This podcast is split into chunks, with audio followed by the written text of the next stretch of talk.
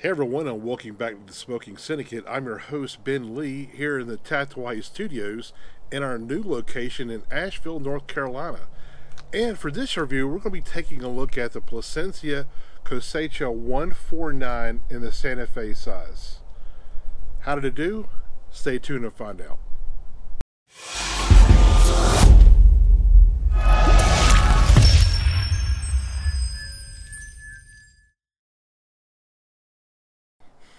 This cigar, called the Cosecha, which means harvest in Spanish, is the 149th harvest from the original crop from the Plasencias.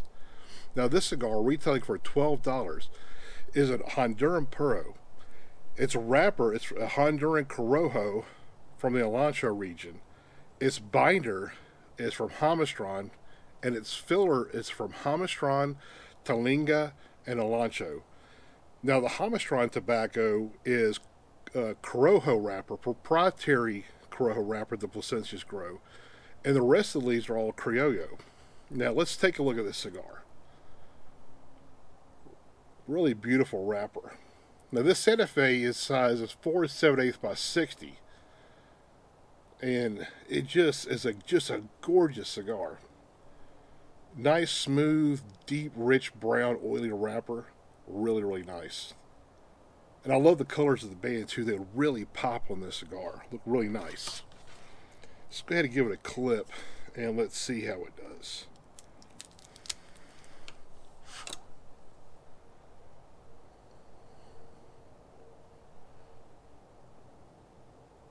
Now, the draw is perfect. That milkshake draw that I always look for, right on the money. Now, I get notes of earth, cedar, a little bit of cocoa, and like a dark fruit note.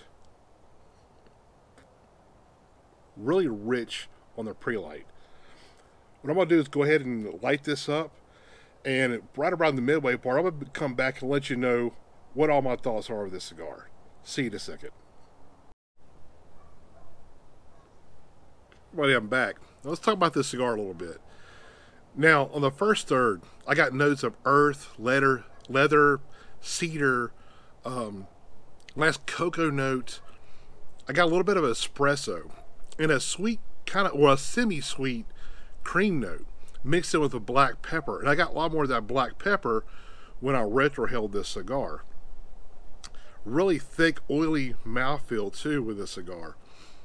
Now, as it went on to the second third, Still got that uh, earth, leather, espresso, and black pepper, but the creaminess had kind of faded away quite a bit.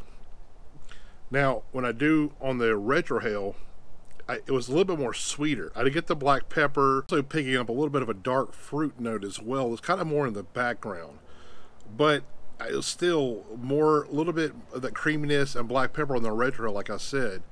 Now it was medium body in the first and second third with a with a pretty nice medium finish. Now the final third, what I'll get on this cigar is that earthiness and that that kind of dark fruit kind of came through as like a black cherry note on the final third.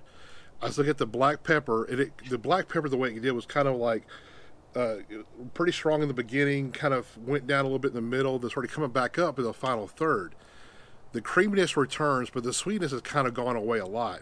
And what I was left with was kind of like that little bit of espresso note with a little bit of bitterness, but it really went well. All the flavors melded together really, really well.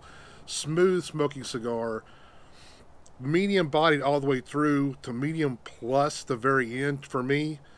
Really, uh, kind of a medium finish. Overall, a really fantastic cigar, one I've thoroughly enjoyed.